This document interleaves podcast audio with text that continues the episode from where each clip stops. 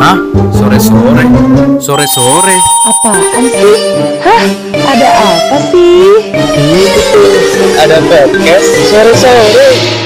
Hai, balik lagi di podcast sore-sore. Buat teman-teman semuanya yang mungkin baru pertama kali join atau baru pertama kali mendengarkan podcast sore-sore dan kebetulan datang di episode kali ini. Sebelumnya mungkin kita kenalan dulu. Jadi aku Dipo dan di sini kita ada Grace, ada Gendon juga. Hai. Hai, hai dulu dong. Jadi kita bertiga dong. adalah Padahal kan nggak kedengeran ya kalau gitu. Jadi kita bertiga adalah anchornya podcast sore-sore dan khusus untuk episode kali ini kita akan bahas mengenai topik yang mungkin menarik, cukup menarik mungkin dan nanti kita akan bahas lebih lanjut dan kita khusus datangkan pembicara di episode kali ini. Oh ya, temanya adalah tentang toxic family. Dan pembicara khusus kita hari ini adalah Mbak Dewinta. Kita sambut Mbak Dewinta. Uh, Mbak Dewinta, welcome. Halo, halo. Terima kasih udah diundang. Selamat datang di podcast sore-sore. Selamat datang. Iya, jadi Mbak Dewinta ini adalah apa ya? Kakak tingkat berarti ya. Kakak Iya. tingkat dari kita bertiga. Kita satu naungan di UNS, lulusan UNS. Dan kali ini kita berkesempatan untuk ngobrol bareng tentang toxic family. Nah, mungkin biar lebih asik kita ngobrol santai dulu mungkin ya. Boleh, boleh. Ngobrol apa, Apa? ini Don? Kita Don. Apa? Bapak ini amatir sekali sih. Mbak Dewinta mungkin kenalan dulu kali ya. Mbak Dewinta kenalin Nah. dulu. Nah, kenalan dulu sibukannya apa sekarang. Oke, oke, ini. oke. Maksudnya gitu. Mbak. Aku kalau nggak dikasih cue, aku nggak tahu tuh harus Tuh. ngapain. Gimana sih nih? Tuh ada tuh host macam apa nih? Gimana sih nih hostnya nih? Kemarin aja Mbak. Silakan Mbak Saya tukang bakso sebetulnya. Oke, oke. Sudah episode lalu itu. Aku eh, tadi udah dikenalin ya, nama aku Dewinta. Eh, biasanya dipanggil Dewinta atau kalau teman-teman deket manggilnya Dewe. Terus aku juga lulusan UNS, sama-sama alma maternya dari UNS tahun 2009 berarti ya. Wah. 2009. Terus em, oh ya jurusannya psikologi sama. Lalu setelah lulus setahun kemudian aku lanjut lang- eh, lanjut kuliah eh, ambil profesi psikolog di Unpad. Terus baru lulus itu awal 2018. Aku ngambilnya itu khusus tentang eh, psikologi anak dan remaja gitu. Terus Wow. Terus sekarang aku kerjanya itu sebagai guru anak berkebutuhan khusus di satu sekolah swasta di Jakarta. Ini Keren ya. Kenalannya ada lagi nggak? Ini hal baru sih Mbak. Kita belum pernah sebelumnya ngundang guru uh, yang emang khusus remaja ya Mbak. Mm-mm, mm-mm. Memang eh, sebenarnya tuh agak ragu antara psikolog anak atau psikolog dewasa gitu. Tapi ternyata aku lebih apa ya lebih mm, tertarik dan sukanya tuh memang sama yang eh, anak dan remaja gitu. Dan juga pas eh, cari kerjaan tuh habis lulus juga memang udah dengan eh, sengaja mau nyarinya tuh yang ber- berhubungan sama anak-anak eh, remaja juga gitu khususnya yang anak berkebutuhan khusus gitu Oke. Kenapa Anda terdiam Pak? Gimana sih nih main hostnya Soalnya nih? soalnya Iya, aku gitu. secara secara pribadi tuh apa ya? eh, Tertarik. bukan tertarik. Tantangannya tuh sangat besar nggak sih ketika kita tuh eh, membantu teman-teman yang berkebutuhan khusus gitu kan tantangannya pasti sangat besar ya. Sebenarnya nggak nggak cuma yang berkebutuhan khusus sih jadi kayak yang normal pun juga tantangan dan apa ya namanya tanggung jawabnya juga besar banget karena eh, kita kan kayak ngebantuin mereka dengan problem mereka Hmm. kan. Nah salah salah step dikit aja itu bisa berpengaruh dengan kehidupannya mereka sampai mereka mati nanti gitu. Beda dengan eh, apa ya kayak misalnya kita apa namanya eh apa ya aku mau ngomong apa ya? Apa sih mau ngomong apa lupa. Apa ya apa tadi Tapi menarik tadi kata-kata Mbak Dewinta yang bilang kalau kita salah step aja tuh bisa berdampak gitu. Mm-mm. Mm-mm, bener dan dan kadang dampaknya itu nggak langsung kelihatan gitu karena kan yang kita benerin itu perilaku ya Benar. jadi eh, ketika salah dikit nggak langsung kelihatan setahun dua tahun bisa mungkin keli- kelihatannya nanti pas udah besar atau Mm-mm. atau ya beberapa tahun kemudian gitu baru baru kelihatan eh, dampaknya gitu jadi emang tantangannya di situ sih be- bener-bener harus eh, hati-hati banget pas lagi kayak eh, nentuin dia diagnosanya apa masalahnya apa Hmm. dan nanti em, apa namanya em, terapi atau eh, Penanganannya seperti apa gitu. penanganannya gitu Nah, ini jadi yang menarik nih. Jadi kalau kita bahas tentang perkembangan dan perilaku anak itu kan kita startnya pasti berawal dari keluarga. Nah, kan gitu. Jadi sebenarnya sesuai dengan topik pembicaraan kita hari ini. Hmm. Kalau kan banyak orang yang bilang kalau pendidikan awal itu pasti dimulai dari keluarga sendiri. Nah, kemudian yang lagi tren sekarang itu ada istilah yang namanya tuh toxic toxic family gitu. Nah, kalau menurut Mbak Dewinta sendiri menanggapi tentang toxic family ini tuh seperti apa? sebenarnya kalau ngebahas tentang toxic family ini kayaknya panjang ya. Jadi apa ya em, apa namanya eh, sekarang-sekarang sih aku senangnya orang-orang udah mulai aware dengan si toxic family ini gitu. Jadi em, sesuatu yang seharusnya gimana ya kayak mungkin di suatu keluarga itu di- dianggap suatu hal yang biasa tapi sebenarnya itu tuh nggak bisa gitu. Itu tuh sesuatu iya, yang nggak boleh kayak gitu. Nah orang-orang sekarang sudah mulai aware nih kayak oke mungkin keluarga gue nganggap ini biasa tapi ini tuh nggak bener loh gitu. Aku senangnya gitu sih. Jadi mulai banyak yang sadar tentang hal ini gitu. Eh, jadinya apa namanya penanganannya atau nantinya eh, dibenerinnya tuh bisa lebih cepat juga gitu belum belum Hmm. terlalu berlarut-larut gitu sih kalau Mm-mm. eh, tentang si toxic family ini gitu. Tapi berarti eh, pada akhirnya yang menyadari ketika oh ini keluargaku sudah toxic ini berarti lebih ke anaknya sendiri berarti ya. Karena dari sisi orang tua mungkin lebih Tergantung Iya, sih, apa? jadi kadang bisa orang tuanya yang akhirnya sadar, bisa juga eh, apa eh, anggota keluarga lain, bukan ang- bukan keluarga inti ya, keluarga Hmm. lain gitu, atau juga anaknya atau eh, orang tuanya sendiri itu juga bisa gitu. Jadi tergantung gimana sih dinamika si keluarganya itu sendiri sih dan gimana eh, apa orang-orang luar keluarga inti itu ngelihat si eh, toxic family itu sendiri gitu. Oh, jadi Mm. tergantung event yang terjadi di keluarga itu gitu ya. Iya, iya. iya. Kadang kita juga nggak nggak bisa apa nggak bisa maksain si A, si B, si C yang harus sadar gitu. Kadang tiba-tiba bisa terjadi aja gitu. Oh, yang ini yang sadar, ini yang minta pertolongan kayak gitu. Hmm. Mbak Dewinta, kapan sih eh, suatu keluarga itu atau suatu permasalahan dalam keluarga itu bisa dikatakan toksik gitu batasannya sejauh apa gitu? Mungkin Hmm. eh, misalnya nih, aku ngelihat keluarga itu agak berbeda dari keluargaku terus secara negatif gitu. So aku bilang, ih toksik tuh keluarganya dia gitu. Tapi sebenarnya seperti Hmm, apa hmm. sih batasan keluarga toksik itu? Jadi kalau misalnya kita lihat, kita balik dulu mungkin ke keluarga yang sehat ya, healthy family. Kalau healthy family itu sebenarnya ketika semua anggota keluarga di dalamnya itu terpenuhi kebutuhannya gitu. Jadi kayak eh, kebutuhan dia untuk beraktualisasi, kebutuhan kasih sayang, kebutuhan makan minum, kebutuhan apalagi ya. Jadi eh, sebuah keluarga itu bisa dikatakan toksik ketika si kebutuhan-kebutuhan ini tuh ada yang nggak terpenuhi gitu, atau eh, apa namanya eh, ketika eh, adanya kayak pattern atau biasanya itu berpola ya kayak eh, adanya abusive, adanya apa eh, neglect, neglection tuh apa? Di- em, tidak diperhatikan.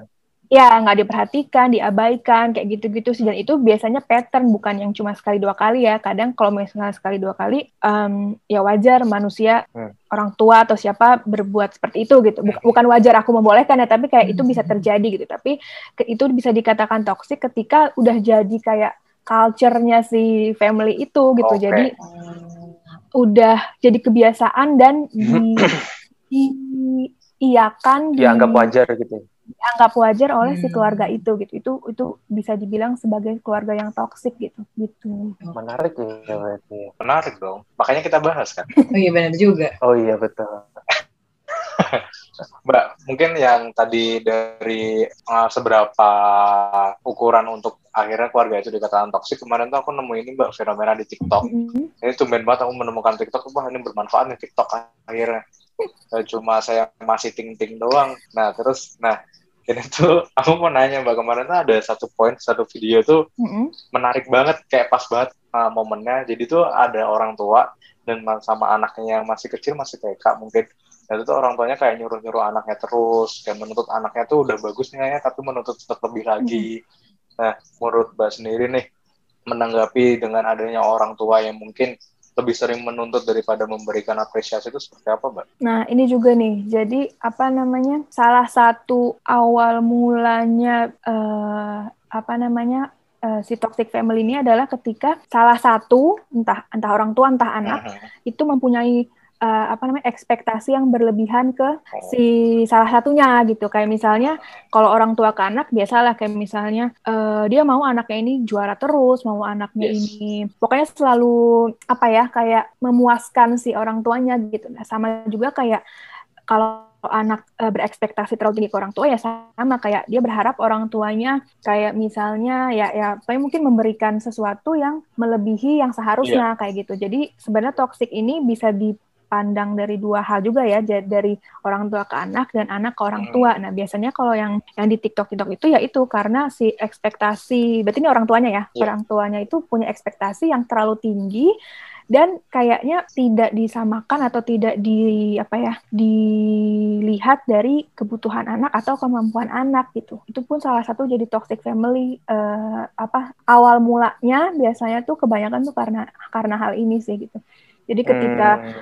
Si anaknya ini nggak sesuai ekspektasinya dengan orang tu orang tua mau ya udah akhirnya anak ini di dikatain lah dia Iya. eh, abusive eh, apa namanya verbal abusive. Padahal orang tuanya ini mungkin sebenarnya nggak sadar kalau anaknya ini tuh nggak butuh yang orang tuanya harapkan gitu. Atau anaknya ini tuh nggak nggak bisa eh, belum punya belum punya ke apa kemampuan untuk itu gitu. Kadang sih kebanyakan kayak gitu sih. Dan ini sering banget ya kayak di di setiap keluarga pasti ada yang kayak gini Iya. gitu. Iya kayak ini tuh buat kebaikan kamu. Oh, Nah, ya, bener, toxic positivity. Toxic positivity. Mbak Dewinta, Ah, kan Hmm. tadi di awal kan Gendon sempat menyinggung tentang aku ya, eh, tentang bagaimana aku itu Mm. eh, jarang sekali mendapatkan apresiasi dari kedua orang tuaku gitu. Mm. Sebenarnya tidak ada masalah dari keluargaku ini, maksudnya kalau dilihat eh, secara umum, secara secara garis besar, secara secara luas gitu, keluargaku terlihat eh, baik-baik saja di berbagai sisi gitu. Misalnya kayak mereka ngedukung aku gitu, misalnya kayak kayak banyak bayangkan nih mbak dulu waktu skripsian tuh mereka tuh nggak pernah kayak orang tua orang tua lain yang kayak ayo buruan lulus gitu gitu gitu kan. Kayak teman-temanku pada dikejar-kejar gitu. Mama papaku tuh nggak pernah ngejar-ngejar sama sekali gitu. Mereka malah kalau nelpon aku bukan nanyain skripsi malah nanyain gimana? Udah liburan ke mana? Hari ini udah jalan-jalan keluar belum? Kayak gitu. Itu positifnya. Tapi di satu sisi mereka itu tadi yang disebutkan oleh Gendon sama sekali aku tuh enggak. Bukan sama sekali ding aku jarang sekali diapresiasi dari kecil. Kayak misalnya nih mbak aku kan juara kelas gitu. Nggak pernah juara kelas juara satu juga sih. Tapi maksudnya eh, juara lah gitu kan. Itu nggak nggak pernah ada apresiasi gitu di saat orang tua orang tua lain mungkin kayak ngasih hadiah ke anaknya gitu-gitu kan. Aku tuh dari kecil tuh nggak dapet kayak gitu. Kayak misalnya aku menang lomba apa gitu di luar dari akademis juga aku nggak pernah dapet apa-apa dari orang tuaku gitu. Nah kalau kalau aku takut ya tapi mama papaku tuh mendukung sekali mbak. Nah makanya aku takut ini sebenarnya didengar sama mama papaku. Soalnya mama papaku tuh selalu mendengarkan podcast podcastku selalu mendengarkan apa pun yang aku lakukan gitu. Tapi nggak apa-apa nanti yang ini mungkin aku hide dari mereka nah ah, yang pertanyaanku Kita adalah samarkan nanti suaranya. pertanyaanku adalah begini Mbak Dewita. Nah kalau yang kayak gitu gimana Mbak? Itu kan maksudnya hanya di satu sisi. Dan itu kan mungkin kalau tadi Mbak Dewita bilang kan itu mungkin hanya ekspektasiku gitu ya. Mungkin kalau misalnya yang jadi anaknya mereka bukan aku yang mengharapkan apresiasi gitu, mungkin itu nggak jadi masalah. Tapi mungkin karena itunya aku, anaknya mereka adalah aku, mungkin itu jadi masalah gitu Mbak. Bisa jadi yang kayak gitu juga nggak sih? Tergantung si sosok itunya gitu, sosok si anaknya. Bisa sih, bisa banget malah. Jadi eh, gimana ya? Kunci dari semua hubungan itu kan adalah komunikasi gitu. Karena Hmm. mungkin saat kecil itu eh apa namanya? Kita ngerasa si apresiasi itu mungkin belum perlu ya gitu. Uh, nah, makin besar makin besar kita makin paham, kita ngerasa ketika kita senang, kita maunya orang tua kita pun juga senang dan dan mengungkapkan itu gitu. Ah, Nah, benar. uh, nah kadang juga mungkin uh, Grace ini nggak tahu ya aku ya, mungkin pernah nggak nyampein kayak ke orang tua gitu. Kok aku nggak pernah sih dipuji gitu. Aku aku nggak pernah sih di di di di apa ya di, di, di dibilang selamat lah. Terus pas kita kita achieve sesuatu, kita di di apa ya disanjung-sanjung gitu pernah nggak Hmm. sih di Pernah nggak ya? Eh, lupa mbak. Enggak, dia dia orangnya dia orangnya pendiam mbak gitu. cenderung pasrah dia nah salah Kalau itu satu iya, yang setuju. eh, apa salah satu si eh, aku nggak bilang itu toksik ya maksud aku salah satu kunci eh, keluarga itu berfungsi dengan baik dan benar ya nggak nggak mesti sempurna ya tapi benar-benar jalan semua semua fungsi-fungsinya itu ya salah satunya komunikasi sih kadang Hmm. eh, anak nggak tahu ya mungkin ini karena budaya juga di Indonesia itu lebih anak lebih eh, punya ketakutan atau kayak keseganan untuk ngungkapin sesuatu yang kita mau gitu kan atau sesuatu yang nggak enak gitu. Nah mungkin juga eh, Grace ini juga eh, saat itu kayak mau bilang tapi kayak tapi orang tua gue eh, dukung-dukung dukung gue aja gitu. Eh, tapi kalau gue mau minta untuk diapresiasi mungkin gimana ya gitu. Mungkin ada ada ada perasaan itu sih Iya, iya. jadinya nggak tersampaikan. Tapi jadinya ya itu gondok sendiri kan. Padahal harusnya kan eh, sebenarnya tetap disampaikan gitu. Nah kalau misalnya eh, apa ya balik lagi sih ketika eh, Grace punya kebutuhan untuk diapresiasi tapi tidak di tidak di Berikan. diberikan oleh orang tua ya sebenarnya nggak nggak mesti bisa dibilang sebagai toksik juga sih. Cuma mungkin ada sesuatu yang missing tadi itu gitu satu Hmm. hal kecil yang missing gitu. Nah kalau toksik itu tuh missingnya tuh udah a lot. abis-abisan udah banyak gitu. Puzzle-nya tuh kayak cuma berapa pieces doang gitu yang hilang tuh banyak gitu. Nah eh, kalau misalnya masalahnya cuma tentang si apresiasi bukan bukan aku ngerendahin maksudnya diapresiasi nggak diapresiasi itu biasa ya. Aku juga tahu kok nggak enak rasanya kalau kita nggak diapresiasi gitu. Tapi maksudnya ini kan salah satu hal di antara hal-hal yang lain gitu. Nah kalau misalnya ini jadi masalah dan ini penting banget buat kamu harusnya sih bisa di bisa berani untuk ngungkapin sih gitu. Hmm. kayak eh, ini tuh bagi aku penting loh gitu Ya, ya. aku senang kalau misalnya hal-hal lain didukung tapi bagiku hal ini juga penting gitu itu bisa disampaikan sih ke orang tua gitu Hmm. bagi orang tuanya kan ya, kayak Bu. ngedukung kayak ah, kayak kayak maksudnya bukan yang trik atau gimana gimana gitu kan nah itu kalau menurut aku sih eh, kayaknya dibilang aja deh itu nggak apa-apa dan pasti mereka pasti bakal biasanya tuh kalau orang tua yang suportif akan oh iya ya mereka kayak nggak tahu kalau itu ternyata kebutuhan kamu gitu kadang itu sih kita harus berani untuk nyampein juga gitu Iya sih, Hmm. betul sih mbak. Mantap. Kayaknya mereka nggak Iya, tahu juga kalau kalau maksudnya kalau itu yang aku butuhkan gitu ya. Betul betul betul betul. Komunikasi itu penting guys. Gimana kita kuliah komunikasi lagi? siapa tuh dulu dosennya tuh kayak ada deh Panuk, Siapa ya? Panuk bukan sih? Burin bukan Panuk deh Saya Panuk deh. Panuk ya Oh, makanya Saya ya, lupa. kenapa komunikasi kita seperti ini ya karena Panuk terus. kita ada cetakan Pak Nuk ini semuanya sama oh ya terus tadi aku mau nambahin lagi kadang eh, toxic family itu kan dilihat kadang yang dari apa ya yang eh, sisi yang abusive sisi yang keras-kerasnya gitu kan. Iya, iya. padahal eh, orang tua yang terlalu soft juga itu itu pun salah satu toxic family gitu. Kadang itu nggak nggak nggak terli nggak apa ya nggak kelihatan dengan orang oleh orang lain gitu. Padahal sebenarnya malah hal itu an- orang tua yang terlalu soft terlalu apa ya terlalu ikutin Memanjakan. anaknya pun itu juga Hmm. salah satu iya terlalu itu juga salah satu toxic family gitu jadi ketika anak itu butuh untuk berusaha tapi semuanya udah udah disuplai sama orang tua gitu jadi Hmm. anaknya itu kayak tidak tahu caranya minta, nggak tahu caranya ya, ya, terima ya. kasih. Ini ini contoh aja sih, nggak nggak semuanya kayak gitu ya. Ada juga yang Ah. orang tuanya soft,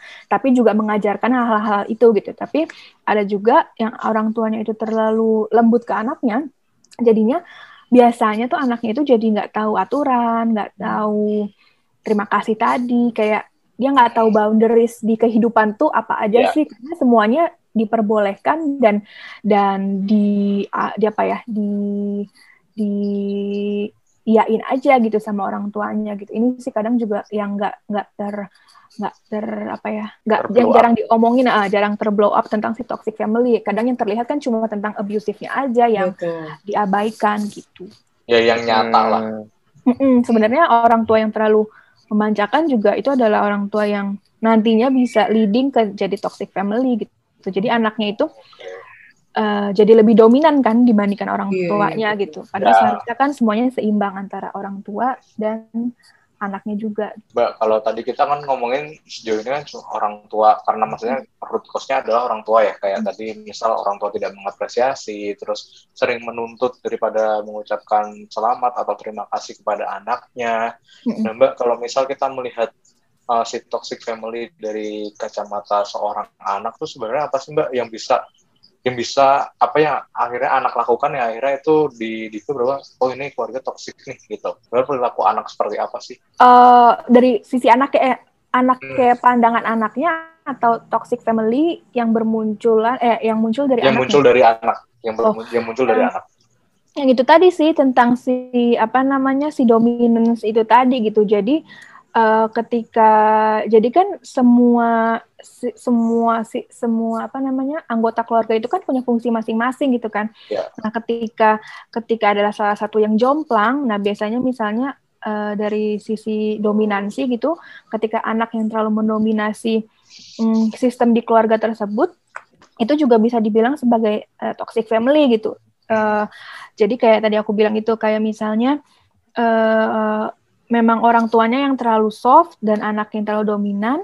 terus juga anaknya ini menuntut banyak ke Hmm. orang tua, Hmm. padahal orang tuanya itu nggak bisa gitu. Maksudnya Iya, iya. kalau untuk untuk kebutuhan dasar semua di- dipenuhi gitu ya, tapi kalau ada kebutuhan-kebutuhan lain yang eh, orang tuanya ini nggak bisa sanggupin gitu, nah tapi anaknya ini eh, memaksain hal itu gitu dan orang tuanya nggak Hmm. nggak punya capability untuk uh, setting boundaries atau kayak kasih tahu ke anaknya kalau yang mana yang bisa, yang mana yang enggak gitu. Itu sih salah satu biasanya yang Oh, terjadi oke. kalau anaknya itu yang menjadi uh, apa ya sumber nggak sumber sih apa sih namanya anaknya itu yang asal mulanya uh, muncul asal mulanya menjadi toxic family gitu. Jadi Oh. Nah, ketika anaknya ini nggak diberitahu oleh orang tua kalau hal ini itu nggak nggak sehat, nah orang tuanya itu juga jadi kayak tertekan segala macam dan orang anaknya ini juga menganggap orang tuanya ini kok dia nggak sayang sama gue ya gitu. Padahal kan sebenarnya kalau kita lihat dari sisi luar, kalau mau dibenerin kan kayak dua-duanya tuh nggak terjadi komunikasi yang baik ya kayak Ya, anak nggak bisa eh, memahami orang tua, orang tuanya pun nggak bisa ngasih tahu anak gitu. Hmm. Nah biasanya Hmm. kalau dari sisi anak kayak gitu sih awalnya kayak gini terus lama-lama anaknya ini punya pemikiran sendiri tentang orang tuanya dianya jadi benci segala macam kan jadi bisa bisa jadi apa panjang ya jadi kayak Hmm. oh, orang iya, tua iya. gue nggak sayang sama gue nih terus dia jadi berperilaku yang lain-lain jadi dianya yang abusive ke orang tua segala macam itu sih bis- eh, biasanya eh, mulanya tuh dari situ gitu Oh, sorry. Mbak, Mbak Dewinta, aku Ya, mau boleh. na- aku mau tanya. Eh, kalau itu kan tadi kan contoh si anak ini yang menjadi eh, asal mula dari toxic toxic itu gitu kan ya. Bisa nggak sih kalau hubungan antar anak, ngerti nggak Mbak? Kayak kakak beradik kayak gitu. oh ah, Mm-mm, bisa, soalnya, bisa. soalnya aku punya temen tuh kayak gitu juga Mbak kasusnya. Dia itu pokoknya nggak betah di rumah. kamu? Enggak lah, aku mah konco sama adikku. Apa namanya? Eh dia itu nggak mau datang ke rumah, maksudnya jarang mau pulang gitu karena males ngelihat adiknya, kakaknya kayak gitu deh. Hmm. Nah itu gimana Mbak? Iya, iya. sebenarnya mirip sih sama yang tadi gitu. Jadi ini tuh terjadi berarti kan ketika salah satu eh, apa sih saudara atau anak di rumah yang jadi lebih dominan gitu kan. Hmm. Nah, eh, apa namanya? Biasanya kayak yang satunya lebih lebih apa ya? Lebih mau nonjol dibanding yang lain kadang gitu kan. Oh Eh, iya terus- benar. Eh, yang lainnya itu eh, entah dianya nggak punya power untuk nyamain sama si siblingnya atau memang dia udah udah males? Biasanya dua ini sih kadang satunya eh, emang ngerasa si kakak ini atau si adik ini lebih punya power dan dia ngerasa dirinya powerless atau sebenarnya dia bisa uh, apa ya kayak kayak nyamain tapi ya males aja gitu. Untuk untuk apa namanya untuk untuk bukan ngebales ya untuk apa ya untuk ya kayak ngasih tahu lah si ke si saudaranya ini kalau misalnya kalau gitu sih sama gue gitu misalnya kayak gitu gitu.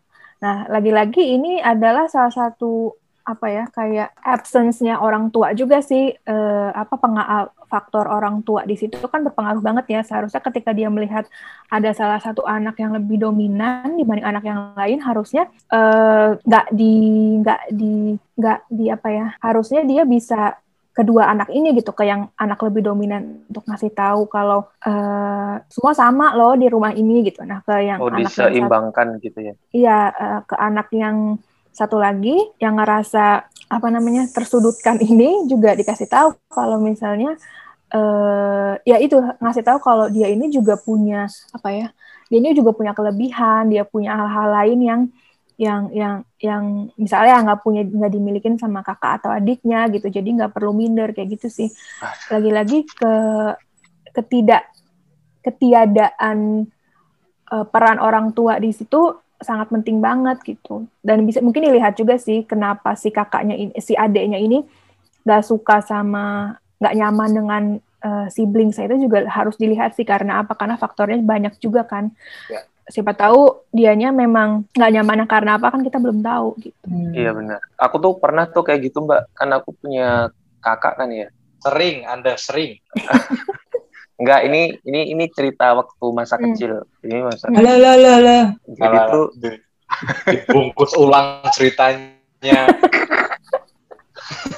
Mana ada temennya mau cerita malah di situ itu nggak boleh. Ah, toxic. Oh iya, silakan silakan. Toxic friend ya. Kita kan toxic friendship. Emang, kan? kita kan emang toxic kan. Jadi tuh gitu. Jadi karena kakak mungkin lebih uh, diberkati dengan kemampuan intelektual yang lebih tinggi gitu ya mbak ya. Mm. Jadi tuh sering kayak juara kelas, mm. sering ranking kayak gitu, apa-apa bisa, apa-apa bisa gitu. Nah sehingga mungkin orang tua waktu itu kayak sering apresiasi kakak, sering kasih hadiah, dan kebetulan saya sebagai adiknya kan uh, kurang menonjol di bidang akademik. Nah jadi seperti waktu itu sih rasanya kayak ngerasa kayak ya ampun aku tidak disayangi oleh orang tuaku dulu tuh sempat kayak gitu waktu waktu waktu waktu kecil tuh bahkan kepikiran kayak gitu. Sampai kayak yang kenapa sih kok ya, ayah terus, sama terus. ibu itu sangat menyayangi kakakku? Nah, kayak gitu gitu sih mbak dulu. Sharing aja sih waktu kecil dulu pernah kayak gitu. Sharing doang. Tapi tapi ternyata kalau kita pikir tuh nah aku pribadi jadi menanyakan sebetulnya healthy family itu ada nggak sih sebetulnya Aduh, kayaknya tuh sulit ini sulit. Tiap keluarga itu pasti punya toksiknya masing-masing. Ya kalau ditanya ada atau enggak, gimana ya? Mungkin di, di kalau dijawab bener-bener kayak apa sepanjang hayat selalu healthy enggak sih pastinya ya. Pasti selalu ada selalu ada apa ya masalah gitu. Karena kan setiap apa gimana ya? Jadi family itu kan kayak saling keterikatan emosional gitu kan. Dan di dalam keluarga itu juga uh, apa namanya uh, salah satu yang berdampak itu adalah si emosional itu gitu jadi ketika mungkin salah satu anggota keluarga si emosionalnya lagi negatif atau apa pasti tentu aja secara nggak langsung mempengaruhi keluarga yang lain gitu dan bisa jadi tadinya healthy jadi saat itu nggak healthy gitu. Nah, hmm. nah, gimana kita bisa lihat sekeluarga keluarga ini dibilang healthy atau enggak adalah ketika bisa uh, keluarga itu tahu cara handle konfliknya, cara cara tahu cara menghadapi masing-masing anggota keluarga itu dengan benar gitu kayak misalnya gue tahu cara handle kalau orang tua gue lagi marah gue harus gimana gue tahu hmm. caranya ketika gue minta sesuatu sama orang tua gue kayak gimana gitu begitu juga dengan orang tua dia oh. harus oh anak gue lagi nggak mood nih nggak mungkin lah gue nyuruh dia nyuci piring gitu kan hmm. pasti ya udah gue kasih dia waktu segala macem kayak gitu gitu apa ya kayak jadi sebenarnya healthy family itu ya itu ketika sa sesama anggota keluarga itu bisa uh, dengan bisa bersama-sama menyelesaikan masalahnya tahu caranya menyelesaikan konflik. Jadi ketika ada konflik bukannya lari diem-dieman terus tiba-tiba baikan gitu enggak. Jadi semua konflik itu harus diselesaikan dan juga gimana caranya tahu cara handle masing-masing anggota keluarga itu. Itu sih sebenarnya yang jadi. Jadi kayak tanggung jawab bersama gitu ya sebetulnya. Ah, jadi nggak nggak nggak nggak cuma orang tua doang nih yang sebenarnya uh, uh, tanggung jawabnya walaupun sebenarnya paling besar ya karena dia kan yang mengajarkan ke anak-anaknya gitu. Tapi anak-anak juga seiring dia makin besar dia juga harus tahu kalau kapan waktunya yang tepat untuk misalnya ngobrol, kapan waktunya tepat untuk ini, kapan dia jadi harus harus dia juga harus mulai memahami orang tuanya dan sibling siblingnya juga hmm. sih sebenarnya gitu. Oh, setuju, menarik, setuju. Gitu. Menarik, menarik, menarik. Hmm. Sebagai anak mulai berpikir, Bu. Iya nih, mulai berpikir apakah apakah saya membuat keluarga ini jadi lebih healthy apa malah lebih toksik gitu kan? Aku kasih contoh deh. Jadi kalau aku itu uh, keluarga aku itu tuh kelihatannya dari luar tuh kayak nggak ada afeksi, nggak ada apa ya, nggak hangat gitu loh. Hmm. Nah dulu tuh aku ngerasa aku tuh selalu banding bandingin kan kayak kok keluarga teman-teman gue kok gitu ya ketemu sama orang tuanya pelukan apa aku tuh tau nggak aku tuh ngucapin ulang tahun aja tuh sama orang tua gini selamat ulang tahun gitu gitu. Kan kayak sama teman aja pelukan ya kan? Ini sama sama sama sama, sama bapak sendiri salam apa salaman gitu kayak sama orang baru kenal gitu.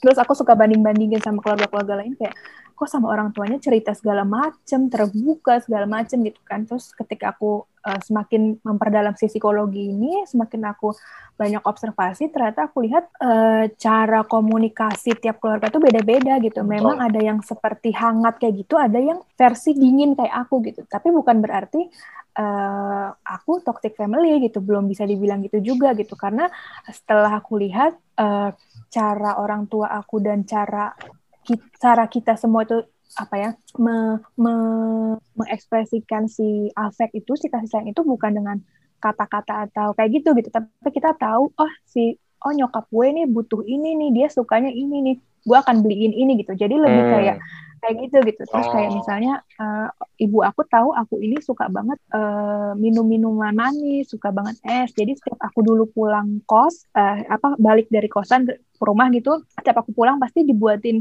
es batu disediain fanta kayak gitu gitu loh jadi aku suka oh, gitu. mikir gitu oh ternyata ini cara dia ngasih ngasih Perhatian. apa ngasih perhatiannya ke aku gitu jadi kadang kalau kita ngelihat uh, keluarga lainnya keluarganya sehat banget ya keluarganya ini banget ya gitu sebenarnya kita harus lihat juga sih karakter dari orang masing-masing di keluarga kita itu ayah ibu kita bisa nggak sih kayak gitu gitu? Kak uh, balik lagi ke tadi ya selama kebutuhannya itu terpenuhi kalaupun caranya aneh gitu ya ya menurut aku sih sebenarnya ya baik-baik aja kecuali uh, caranya memang nggak wajar dan abusive itu mungkin baru bisa dibilang toxic gitu. Tapi ketika hmm.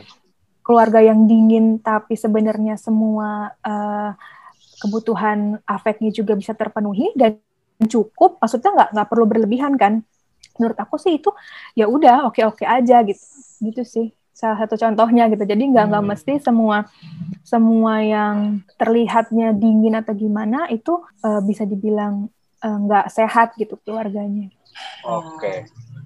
Ya, ya. oh iya paham paham mbak ada oh. ini nggak sih mbak uh, langkah-langkah preventif asik untuk mencegah supaya keluarga kita tidak menjadi keluarga yang toksik. Contohnya nih kan Dipo kan masih keluarga hmm. baru ya istilahnya ya. Uh, masih hmm. keluarga baru gitu Oh kan. iya. Oh iya. Aku sudah seorang orang tua dan seorang anak. ah. Oh my god. Menjalankan nah, keduanya. Tuh gimana tuh Mbak? Ada uh, kalau aku sebenarnya kalau misalnya setiap ada teman aku yang mau nikah atau ketika mereka berencana punya anak, aku selalu bilang sih kayak lo bener udah siap gitu. Ah. Kayak siapnya itu dalam dalam artian lo tahu nggak tanggung jawab lo gitu. Uh, karena nggak cuma ya udah lo nikah, ya udahlah lihat nanti ntar punya anak ya udahlah uh, gimana nanti gitu. Banyak yang bilang belajar gimana? Belajar iya ah gitu gitu padahal nggak nggak nggak bisa gitu menurut aku itu harus sesuatu yang kita pelajari gitu kita harus tahu seenggaknya dasar-dasar ilmu psikologi lah, dasar-dasar kebutuhan emosi, dasar-dasar eh, memahami orang kayak gitu itu harus banget kita punya gitu. Makanya setiap ada orang yang eh, mau nikah, teman aku, teman deket, biasanya aku akan tanya, lo beneran gak siap? Lo tahu tanggung jawab lo, lo tahu tanggung jawab lo pas nanti jadi orang tua karena ketika lo belum gimana ya, ketika lo belum bisa paham dengan diri lo aja, gimana lo nanti bisa pahamin orang lain gitu. Apalagi anak Oh. yang bener-bener dari nol kan maksudnya kalau misalnya pasangan kan kita udah kenal nih kita udah punya belajar cara untuk memahami dia gitu. Tapi kalau Iya. anak kan benar-benar dari nol gitu. Kita yang eh, secara nggak langsung kita yang membentuk si anak ini mau jadi gimana gitu. Jadi biasanya kalau preventnya itu ya pasti prepare sebelum kita mau membentuk keluarga kita harus tahu dulu seenggaknya keluarga tuh apa sih? Kayak tadi gitu loh keluarga itu sebenarnya sesuatu eh, suatu hubungan yang eh, apa sih kayak dua orang dan eh, dua orang dan plus anak gitu yang saling eh, mem- saling memenuhi kebutuhannya masing-masing gitu.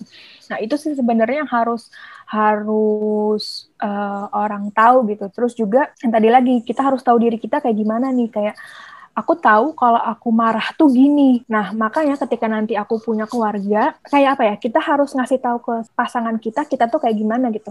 Makanya kita harus tahu dulu kan diri kita kayak gimana. Hmm. Nah, makanya kita tahu kita gimana, kita bisa kasih tahu ke orang ke pasangan kita. Jadi pasangan kita tahu nih, oh nih istri gue nih lagi nggak mood nih, nggak mungkin lah gue ganggu gitu. Oh istri gue nih lagi sedih nih gitu. Jadi sebenarnya kita harus tahu diri kita saat saat eh apa ya saat-saat tertentu tuh kayak gimana. Biasanya sih aku biasanya lebih menekankan tentang si emotion itu sih. Jadi kayak kita lagi marah tuh gimana dan how to handle the anger gitu. Terus juga kita juga harus mahamin sih eh, pasangan kita dan juga anak kita gitu. Kita tahu kalau misalnya pasangannya ini memang bukan yang tipe suka ngomong gitu, berarti kita yang harus observe lebih dan kita usaha lebih gitu. Oh dia ini kayak gini loh, jadi harusnya gini, ini tuh gini, harusnya gini gitu. Nah, ketika si orang tua ini berdua sudah saling memahami dan sudah tahu dirinya dan pasangannya, eh, itu akan lebih meminimalisir apa ya si toxic family itu terjadi gitu. Dan juga apa namanya karena mereka sudah tahu sudah tahu uh, si tentang emosionalnya mereka masing-masing. Dan ketika itu mereka tahu nah mereka bisa ngajarin itu ke anaknya gitu. Biasanya sih nggak tahu ya aku kayaknya leb- emang lebih lebih lebih fokus ke masalah emosi sih. Jadi karena emosi itu kan sesuatu yang dicontoh ya maksudnya eh, nggak bisa cuma kita belajar sendiri terus bisa gitu. Itu sesuatu yang dicontoh gitu. Nah ketika orang tuanya dua-duanya tahu how to tahu how to handle their emotions uh, their feelings anaknya itu pasti nggak pasti ya kemungkinan Besar besar, kemungkinan. juga akan bisa belajar itu dengan baik sih itu sih biasanya aku ketika apa uh, prevent terjadinya dysfunctional family atau toxic family ya salah satunya ya tiga hal itu sih prepare uh, ya, tentang diri sendiri terus juga sadar akan kebutuhannya uh, diri sendiri dan sadar akan kebutuhan si orang lain itu sih Hmm. Self awareness tuh penting guys. penting banget banget Ada di episode kita yang sebelumnya. Eh asik. Eh, Iya, nggak tahu keluarnya kapan, pokoknya sebelumnya. Luar biasa. Untung saya ikut perbincangan ini. iya kan, ada tadi mau alasan kan. Hmm. Nah, tadi kan menarik ya, maksudnya langkah-langkah preventifnya akan seperti itu nih. Nah, jadi kan tadi Mbak udah bahas nih mengenai langkah-langkah preventifnya. Maksudnya uh, kunci utamanya adalah mengendalikan emosi, baik itu dari orang tua yang nantinya juga untuk dicontohkan ke anak-anaknya kan ya Mbak. Nah, mungkin kalau aku melihat uh, anak-anak sekarang dengan anak-anak yang zaman dahulu kan uh, sudah sangat berbeda ya Mbak. Mulai dari cara pengembangannya, terus kemudian lingkungan sekitarnya, begitu banyak pengaruh lah untuk yang anak-anak zaman sekarang ini. Nah, mungkin kalau aku melihat dari pas zaman kita dulu di angkatan 90-an, kita baru kayak bisa membedakan mana yang baik, mana yang enggak buat kita tuh ya masa remaja. Maksudnya kita mulai jadi picky, terus kayak "Ah, ini enggak deh buat aku gitu. Kayak misal terus banyak minta ke orang tua gitu. Itu tuh ya masih ya masa remaja lah, usia belasan. Nah cuma kan kalau melihat yang sekarang ini anak-anak yang SD aja karena udah pengaruh dari gadgetnya mereka sosial medianya mereka bahkan itu kan pengaruhnya banyak ya. Dan kalau misal tadi mengenai emosi pasti uh, kadang juga emosi itu terbentuk dari yang di luar kan mbak. Yang mereka bisa mempelajari itu sendiri nah menurut mbak sendiri nih kalau misal melihat perbedaan itu aku sih melihatnya kayak tugas orang tua sekarang ini tuh akan lebih sangat sangat lebih berat gitu loh mbak dibandingkan dengan orang tua zaman dulu gitu. Karena ya itu pengaruhnya yang banyak tadi. Sebenarnya menanggapi hal itu perbedaan perbedaan zaman itu sebenarnya apa sih mbak yang harus dilakukan seorang orang tua itu untuk me, me, gimana ya ya kayak mengatasi perbedaan itu aja? Ya jadi uh, sebenarnya ketika ya sih emang zamannya zaman kan berubah ya jadi orang tua juga harus bisa lebih fleksibel untuk hmm, apa namanya adjust dengan situasi sekarang gitu. Mungkin saat kayak gimana ya kayak kita deh gitu kita kan terbiasa dengan pola pola asuh orang tua kita yang kayak dulu gitu kan. Nah, ketika kita mau menerapin hal itu ke anak kita, mungkin banyak yang nggak cocok gitu. Tapi kalau balik lagi ke hal-hal yang mendasar kayak uh, perkembangan si anak dan lain-lain, sebenarnya sih tetap sama ya kayak oke okay, anak ini memang mulai kenal emosi di umur segini, anak ini mulai tahu tahu tahu uh, hal yang buruk dan benar umur segini gitu. Nah, mungkin karena sekarang anak itu lebih banyak terpapar dari luar juga, banyak banyak apa ya, banyak dapat sumber informasi nggak cuma dari rumah aja gitu dari luar juga. Uh, si orang tua ini sebenarnya harus punya rules sih kayak kayak kayak punya pakem dan rules gitu kayak uh, misalnya um, ketika apa orang tua juga harus paham dengan lingkungan luar si anak ini. Nah kadang kadang-kadang tuh uh, kita sebagai orang tua? Belum sih. Kita sebagai orang tua kayak uh, cuma mau anaknya ini kayak ABC tapi nggak ngelihat atau nggak nggak ngelihat dulu mempelajari. Uh, uh, si situasi luarnya tuh kayak gimana Oh, sih? Nah ketika kita udah tahu situasi luar ini oh ternyata dari TV gitu atau dari lingkungan teman-teman gitu.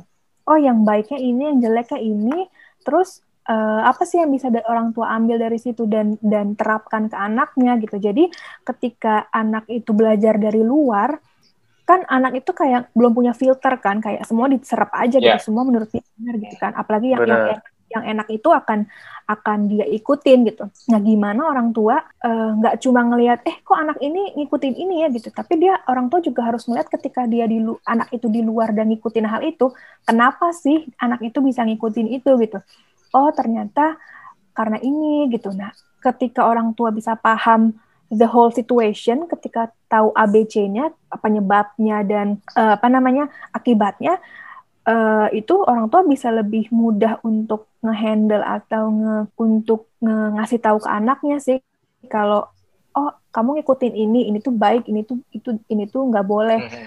dan nggak cuma stop di situ ya kadang orang tua juga cuma bilang nggak boleh ini nggak boleh ini tapi nggak ngasih tahu alasannya apa gitu. Ya. anak kecil kan kadang Ah, ya benar. jangan kan anak kecil ya sampai kita umur sekarang aja tuh kadang kalau kita dilarang lah kenapa gitu? Salahnya apa gitu? Kadang cuma stop sampai di larangan tapi nggak diikutin oleh penjelasan. Sedangkan anak-anak itu butuh banget penjelasan kenapa sih kita nggak boleh melakukan hal itu gitu? Dampaknya apa?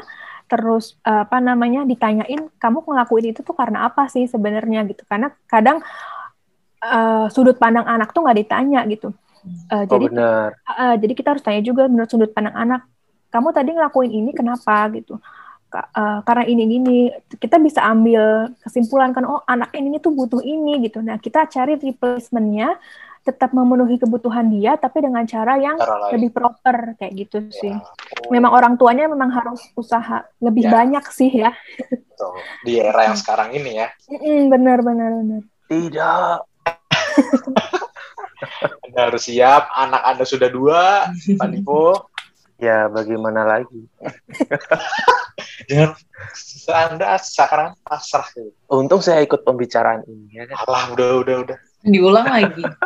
Diulang nyepik lagi. nyepik oke mbak ini kan tadi kita udah membahas maksudnya banyak hal ya kayak dari mulai uh, penyebabnya itu apa dampaknya itu apa mungkin ini mbak sebagai akhir dari pembicaraan kita pada hari ini mungkin ada nggak sih mbak hal-hal yang harus dilakukan oleh si anak itu sendiri atau dari orang tua atau mungkin dari orang-orang terdekat yang di sekitar keluarga itu terhadap hal-hal yang sekiranya dia itu sebenarnya dalam situasi toxic family gitu? Sebenarnya apa sih Mbak, yang harus dilakukan?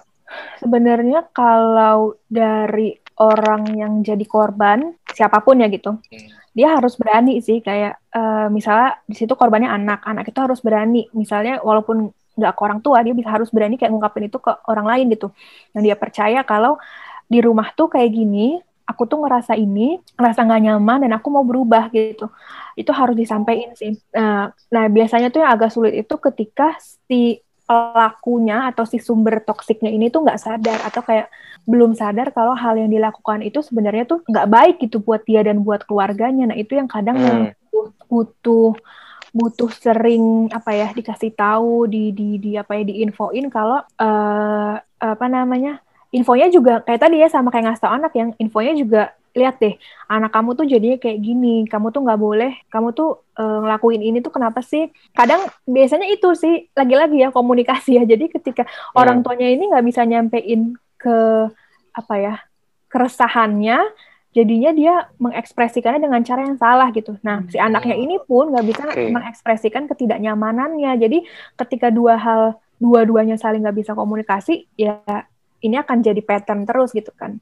Nah, orang tuh eh, eh, anak harus berani untuk bilang ke orang terdekatnya dan orang tua pun kalau orang tua ini yang jadi sumbernya, orang tua ini juga harus apa ya eh, aware sih oh anak gue bener ya anak gue jadi kayak gini nih jadi tumbuhnya nggak baik nih gitu dan orang luar yang melihat juga harus berani sih kadang kan kita ngerasa ih gue nggak ntar gue dikira ikut, ikut campur, campur lagi urusan Ah. orang. Itu sih emang harus hati-hati juga sih ngomongnya gitu. Jadi dia juga harus berani ngasih tahu kalau eh, dampaknya tuh nggak baik kayak gini gini gini gini gitu. Dan kalau Hmm. bisa sebenarnya sih dibawa eh, apa ya solving problemnya itu sih sebenarnya di ke psikolog ya ke psikolog keluarga biasanya gitu. Karena banyak yang misalnya cuma di di solve dengan anggota keluarga sendiri tapi kadang-kadang tuh suka subjektif kan sedangkan kalau misalnya ke psikolog itu kan lebih eh, apa lebih objektif dalam menangani masalah gitu. Kadang eh, apa namanya eh, itu sih yang perlu perlu dilakuin sama anggota keluarga atau keluarga lain yang ngelihat kalau ada toxic family gitu. Nah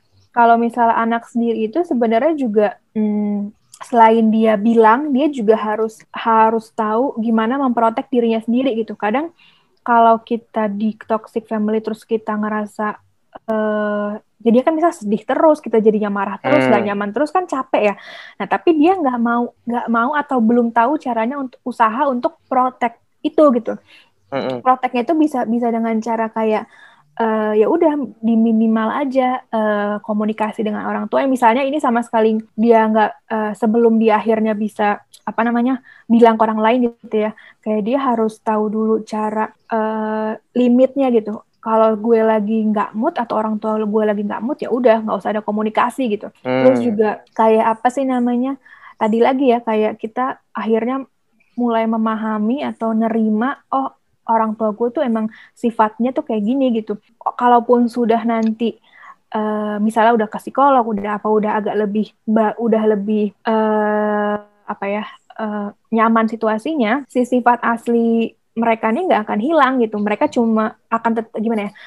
Mereka bisa mereka sudah bisa ngontrol itu, tapi itu tidak akan hilang gitu karena itu sudah kebentuk dari dari dulu gitu dari Ya, kecil ya. kan nggak mungkin nggak mungkin tiba-tiba Hmm. berubah itu yang juga harus uh, anak atau orang tua atau siapa pun paham gitu jadi ini tuh nggak akan uh, berubah cuma bukan bukan hilang kayak gitu sih jadi Hmm. saling saling paham antar satu sama lain itu juga uh, yang harus dilakukan si anggota keluarganya gitu Wah, mantap. saya suka ikut pembicaraan seperti ini tuh saya suka. itu sih jadi kan kita yang kita yang punya hidup kita kita yang kita yang harusnya uh, ngatur um, kita tuh harus gimana sih supaya Ya. kita happy gitu kan jadi, jadi kita setiap orang itu berhak untuk happy tapi ya itu itu tadi apa namanya caranya tuh harus in a proper way gitu Hmm. Setuju. Luar Mantap, biasa. mantap, mantap, mantap. Baik. Apa lagi? Lah. apakah ada pertanyaan lagi?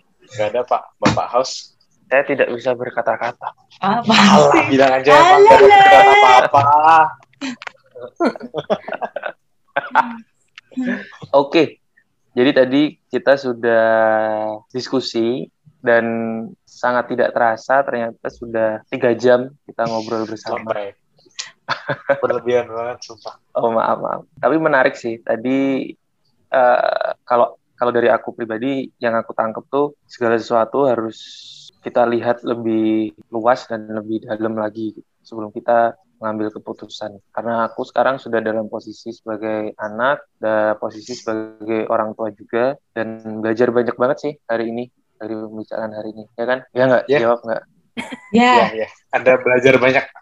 Bener. Semoga Anda menjadi orang tua yang lebih baik. Amin. Ya, siap. Amin. Terima kasih. Doakan doakan saya. Ya. Oke. Kayak ikut benteng Takeshi ya, Bapak? Oke, teman-teman semuanya, mungkin closing ya, karena kan pembahasannya sudah sangat menarik, sudah padat dan sangat informatif. Untuk closing kita mungkin pesan aja, pesan buat para pendengar dari podcast sore-sore, pesan dari Mbak Dewinta apa nih buat tetap semangat kalau sedang mungkin sedang mengalami keluarga Hal yang ini. toksik atau hal ini. Apa ya? Eh, pesan aku sih, em, yang pasti kita coba untuk terus kenal diri kita sendiri dulu sebelum kita akhirnya bisa memahami orang lain. Itu sih yang paling penting dan juga satu hal lagi yang paling penting itu adalah komunikasi gitu. Karena kita bukan cenayang ya, kita nggak mungkin tahu Yes. orang itu mikir apa, orang itu ngerasain apa kalau kita nggak tanya gitu. Jadi bertanyalah, berkomunikasilah. Oke, luar biasa. Bertanyalah dan berkomunikasilah. Baik, untuk teman-teman podcast sore-sore, untuk episode kali ini sudah selesai. Kita cukupkan karena sudah sangat luar Ini kayak biasa. webinar gak sih, Coy? closingnya nggak enak banget. Buat kalian yang Amatir banget closingnya, sumpah. sabar dong, kalian jangan jadi toxic friendship. Oh iya iya iya, nggak boleh nggak boleh itu. Nggak boleh. Kasih tahu, Mbak. Nggak boleh nggak boleh. Bener. Sesekali boleh, sesekali. Ini udah kesekian kali sih, Mbak. Oh gitu. Nah, jadi buat kalian yang merasa sedang dalam kondisi, dalam situasi toxic family, mungkin setelah mendengarkan episode kali ini jadi ada pencerahan. Mungkin ada temen atau rekan kerja yang juga mengalami kondisi yang sama. Kalian sebagai orang terdekatnya mungkin bisa kasih solusi juga. Nah, untuk kalian yang senang banget dengan episode kali ini, tetap bisa dengerin terus podcast Story di episode-episode selanjutnya karena kita akan bahas episode yang sangat menarik lainnya. Terima kasih. Wah. Terima kasih sekali lagi buat Mbak Dewinta Terima kasih Mbak Dewinta. Terima kasih, Mbak Dewinta. akan mau berbagi di podcast sore-sore. Sampai jumpa teman-teman. Apa? Sampah. Dadah guys, see you. Dadah, terima kasih. Bye bye. Terima kasih.